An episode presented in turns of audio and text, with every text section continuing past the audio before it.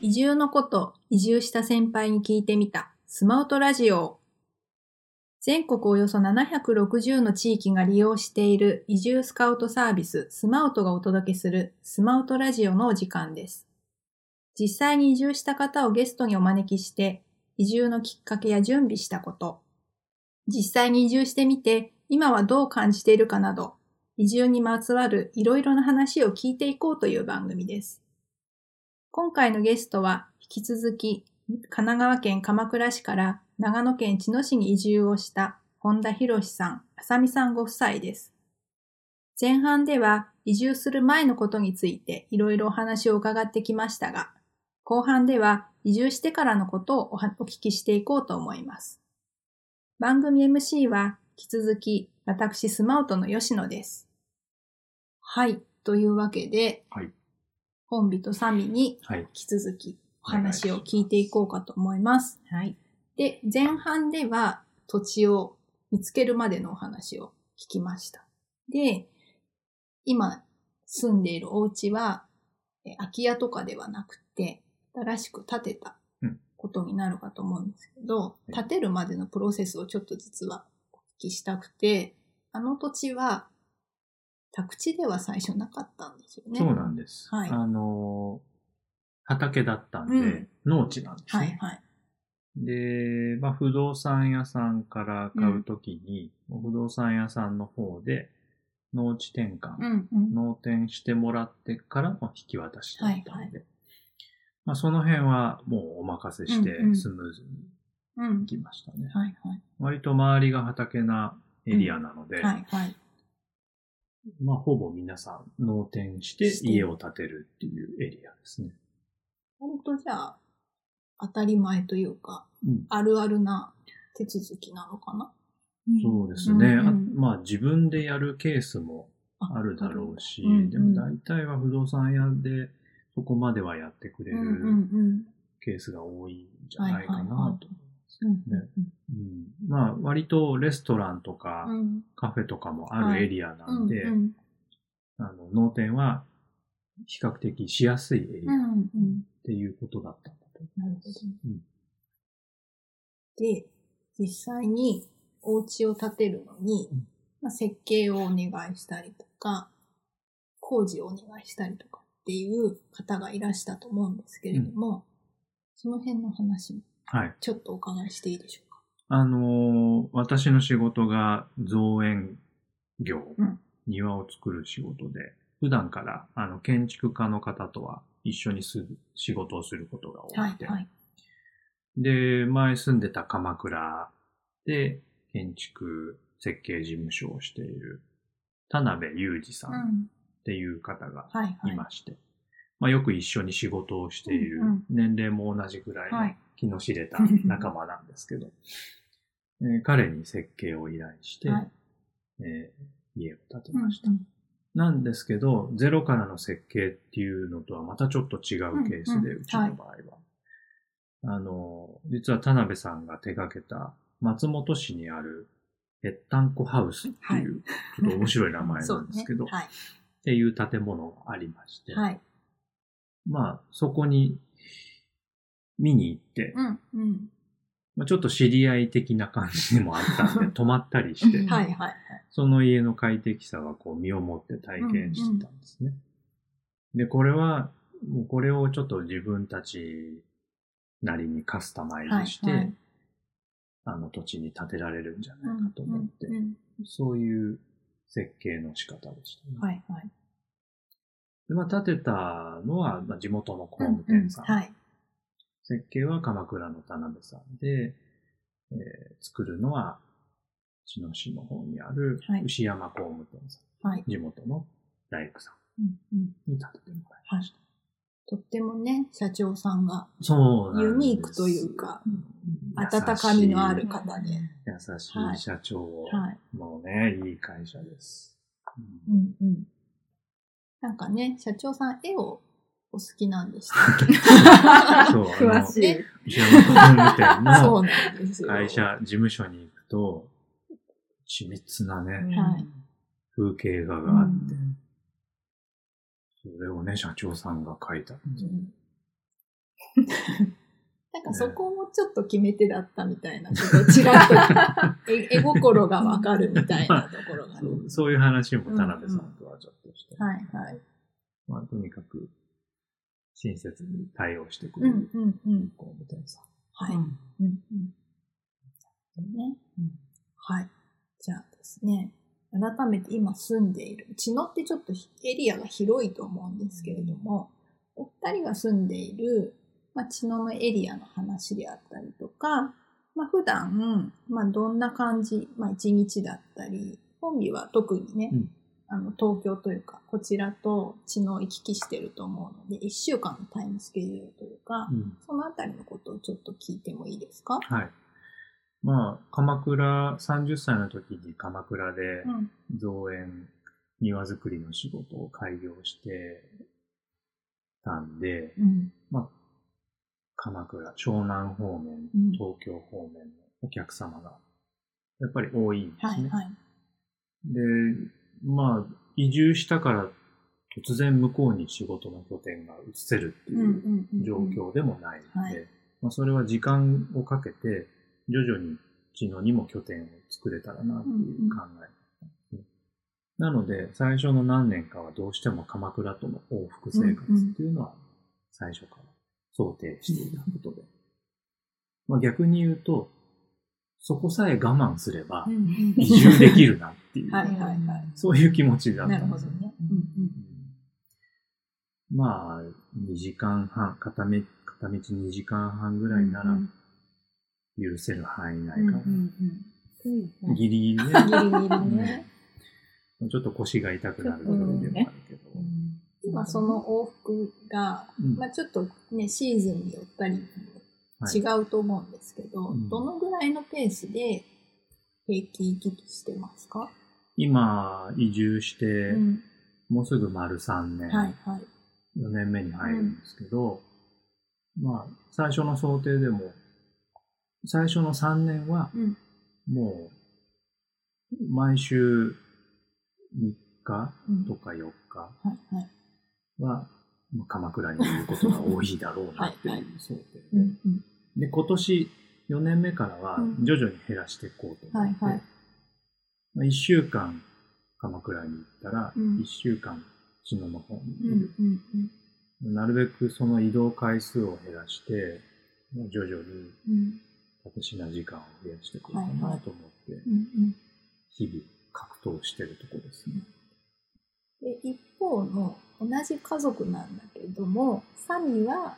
べったり茅野にいるじゃないですか。そうですね。で、べったり茅野にいる生活が今どんな感じなのか、まあだいたい朝このぐらいに起きて、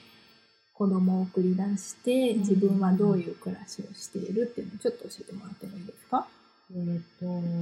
まず送り迎えをしないといけないっていうのが、それは小学校で、まあでもずっとですよね。うちは小学校の時に転校しましたけど、基本的にどこに行くにも、中学生になっても高校生になっても送り迎えなので、今は朝6時過ぎとかに入っていって、7時過ぎに学校に送っていって、運動不足だったので、山を走るようになって、はいはい、でそれをやって、まあ、仕事の日は仕事に行く。そうですね、鎌倉にいる時と大きく違うのは、やっぱりそのスーパーが遠かったり、なんか食べたいなと思って、ご飯屋さんにさくりと行くっていうことはできない生活なので、まあ、本日がいればお昼ご飯を絶対に作らないといけないし、まあ、自分の分に作るしっていうことで、ご飯を準備したり作ったりっていう時間がかなり増えたかなっていう。外食は減ったね。そうだね。常に何かをストックして、で、もちろんスーパーは、車で10分ぐらいのところにあるんですけど、それ以外のところも回ろうと思うと、割と半日あっという間にかかってしまったりするので、毎日その買い物をするっていうよりは、うんうん、その週の中でこの日はもう買い物に行くぞって割と決めて、動くっていう日があるのと、あとひたすらストックを作ったり、好きな食べ物を作ったりっていう日と、仕事の日と、あと、まあ、移住して、動物を飼い始めたので、それの、その、お世話をしたり、掃除をしたりっていう人、っていう、まあその日によって結構、ばらつきがね、そうですね、あるっていうような性格ですね。で、まあ、夕方3時、4時にお迎えに行ってっていう生活ですね。ね、動物は何がいますか？今は鶏と猫。鶏何羽ですか？3羽。それはどこからいらしたんでしょうか？鶏は近所の家で、鶏を30羽ぐらい飼ってる。それは養鶏をなりわいにしてる方ではないんですよね。半分趣味で、趣味と実益を兼ねて、卵を産んでくれるんで、まあ、その過程では鶏締めてお肉としていただいたりもしてるけど、そことちょっと仲良くなって、割と移住してすぐね、1週間、1週間、2週間、それぐらいで散歩してたら仲良くなって。来週鶏閉めるから来るみたいな。そんなフランクな。そんな仲良くなった、ファミリーから、ひよこを分けていただいて、ある日、僕が鎌倉から仕事に帰って、夜家に着いて、ガラガラっと玄関開けたら、オレンジ色の光が暗闇の中にあるみたいな。なんか変な匂いがする。獣の匂いがする。と思ったら段ボール箱の中にひよこが2羽いた。じゃあ本人は知らなかった。もらってくるっていうことを。なんか、鶏飼うみたいな冗談めいた話はしてたんですけど、まさか本当に飼うことになる。今日だったとはみたいな。うわ、来た。で、そこから飼い始めて。で、まあ、1羽ちょっと野生動物にやられちゃったりして、また次の年じゃないね、2ヶ月後に、あと2羽、ひよこが補充され。で、今、3羽。肩にね、肩にたまにこう、乗ってる写真が、頭に乗ったり。で、まあ、運よくというかわかんないけど、みんなメスで。みんな卵を産んでくれる。まあ、なんてありがたいペットなんだっていうね、卵、新鮮な卵を食べれる。サミはね、卵ちょっと食べるのためらってた時期がありましたよね。そんなことあったっけ？大丈夫。ちょっとね。で、鶏以外に新しい仲間が。今、猫が見えて、鶏を狙いまくってますね。もう鶏と猫の関係がまた、ね、まあ、だんだん大人になって落ち着いてくるといいんだけど、仲良く喧嘩してますね。猫は今どのぐらい？猫もうすぐ1歳で。そっかそっか。なべちゃんね。おてんばな、三毛猫さんね。おてんばなです。三毛猫さんが。そんな感じで。で、そのうち犬飼うの？ちょっと増えてきてた。羊とか、なんか馬飼いたいとか。ヤギ飼う人もね。ヤギ結構いるね。草を食べてそうなの。ヤギ目が怖いから。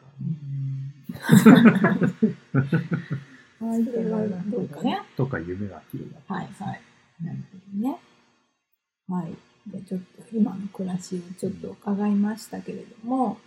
まあ茅野っていう新しい土地で暮らしを始める前に、あ、これ準備しておいてよかったな、やっておいてよかったなっていうことだったり、その一方で、あ、もうちょっとこの辺、例えば調べておけばよかったなとか、準備しておけばよかったなみたいなことはありますか？もうターゲットが決まってたからそこまでないのかな。そうね、5年をかけて土地を探しただけあって、割とこう見えていたというか、その5年の間に、ね、こっちの準備も整っていたというか、そんなにギャップはなかった。で、割と仕事柄、自分の仕事柄、ものを作るのは得意な方なんで、そういうのは蓼科の暮らしに結構生かされてると思うし、割とすんなり。そうですね。まあでも住んでみないとわからないことっていうのはいっぱいあるかなっていうのは。そうだね。さっきも話に出たけど、備蓄、ストックしておくものが多いんで、そのスペースをその家の設計にも反映させるとか、あとは冷蔵庫のタイプ、冷蔵庫の他に冷蔵ストッカーが欲しいとか、そういうのは分かんなかったかもね。それを置いとくスペースっていうのはね、後から意外と難しくなったりとか、建物自体はもう寒冷地っていう前提で設計してもらってたんで、快適に過ごせたんですけど、そういうストックにまつわることは意外と。そうだね。外のものを小屋も思ったよりも足りないし、こうやってみんな小屋が増えてくんだなっていう。やっぱり道具、外で使う道具もすごく草を刈ったりとか、薪を割ったりとかっていうものはどうしても必要になるから、このスペースは結構必要だったんですね。そっか。それはこれから移住を考える人はちょっと頭の片隅に置いておくといいかもしれないかな。はい。じゃあね、本日のお仕事のことはちょっといろいろ聞いてきたんだけど、サミは逆に茅野に移住してから、お仕事見つけて、週何日かな、やってると思うんですけど、どんなきっかけで何の仕事をしているみたいなのちょっと教えてもらっていいですか？きっかけ、引っ越して、やっぱりその人とのつながりが持てないなと思ったので、今までは飲食店に関わる仕事が多かったんです。食べ物に関わる仕事が多かったんですけ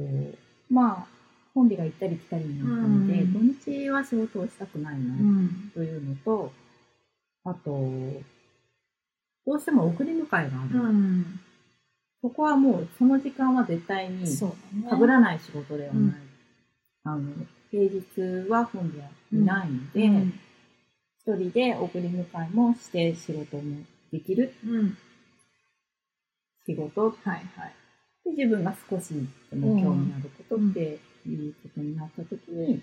うちの上を上がっていったところに自然学校っていうのがあって、で1800名ぐらい、それは茅野市立みたいな感じかな。茅野市、その持ち物は茅野市なんですけど、実際にそこを動かしてるのは NPO っていう団体なんですけど、でちょうどいいなと思って、ランニングをするようになって、結構植物だったり、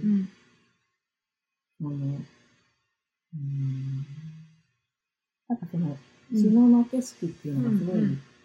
興味が湧いてきたっていうのもあって、あとはもともとその子供と遊んだり、子供と何かを学ぶっていうのがすごい面白いなと思ってたので、その仕事を始めました。なるほどね。でね、2人のその仕事の共通項として、まあ、自然を相手にするっていう部分があると思うんですけど、なんかその辺で2人でちょっと考えている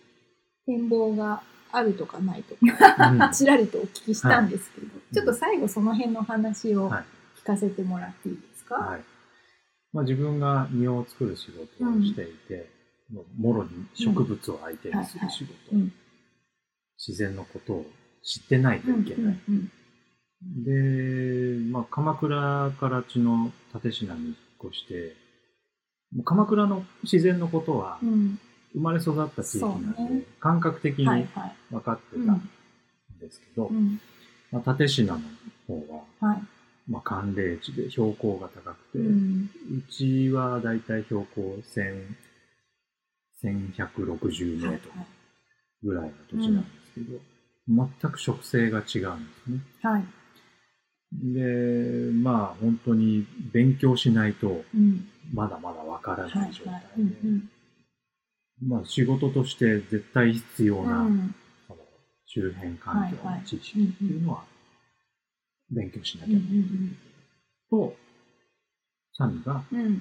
働き出した八ヶ岳自然学校、国際自然学校。まあ、そこは何やってるかっていうと、その標高1800メートルにあるその自然学校で、割と子供たちを相手にすることが多いのかな。学校の受け入れとか、そういうので、自然教育っていうのと、あとはオリエンテーリング。結構ちゃんとした本格的なオリエンテーリングのコースがあって、そういう、だから自然の中で体を使って学ぶっていうのができる仕事なんですよね。でそこは割となんか同じところが多くて、やっぱり例えば、庭の仕事でいうと、八ヶ岳の方に別荘を建てました、庭をどうしましょう、ってなるんですよ。そうするとやっぱその土地のことを知らなきゃいけない、でも話しただけじゃちゃんとね、確かにね、なんか通り過ぎちゃって、体験として残らないから、やっぱり一緒に山を歩くじゃないけど、一緒に山の何かこう自然観察をしたりとか、いろいろ歩いて観察することって大事かなと思って、まあ、それは大人も子供も関係なく、近所の自然のことを教えられる立場になりたいな、って考えると、まあ、なんか一緒の仕事がもしかしてできたりしてってっていう、なんとなくの展望は、具体的に今、こういうっていうのはまだないんですけど、なんとなく、まだ今40代で、これから50代になって、一緒にできることって言ったら、そういうのが面白いかな。確かに。どうですか、さん。あ、そうですか。よかった。依存がなかったよ。よかった。ね、自然のサイクルっていうのをすごく感じる厳しさもそうだし、春の芽吹きもそうだし、本当にこの時期はエネルギッシュな空気がすごく伝わってくるっていうのを年々感じるようになって、これは面白いかもしれないなと思ったら、あれなんか、何ですか？なんか似てるじゃん。近づけるかもしれないなっていう段階ですかね。じゃあ、蓼科だからっていうわけでもないと思う。それは鎌倉でも同じで、とにかく自分の住んでる周りの環境、自然環境、一緒にこう勉強するっていうのは、なんか面白そう。2人の方向性に差異がなかったようで。よかったです。なんか初めてです。20何年で。ようやくベクトルが同じ方向に言ってた。丸く収まったところでですね、はい、そろそろお別れの時間になってまいりましたけれども、はいはい、今後もですね、私たちのスマートのメンバーがお話を聞いてみたい方をお呼びしていきたいなと思ってはいるんですけれども、リスナーの皆さんからもですね、お話を聞いてみたいという方がもしいらしたら、リクエストをぜひお送りいただければと思っております。はい、では本日は2人ともありがとうございました。ありがとうございました。はい、ではまた次回お会いしましょう。ありがとうございました。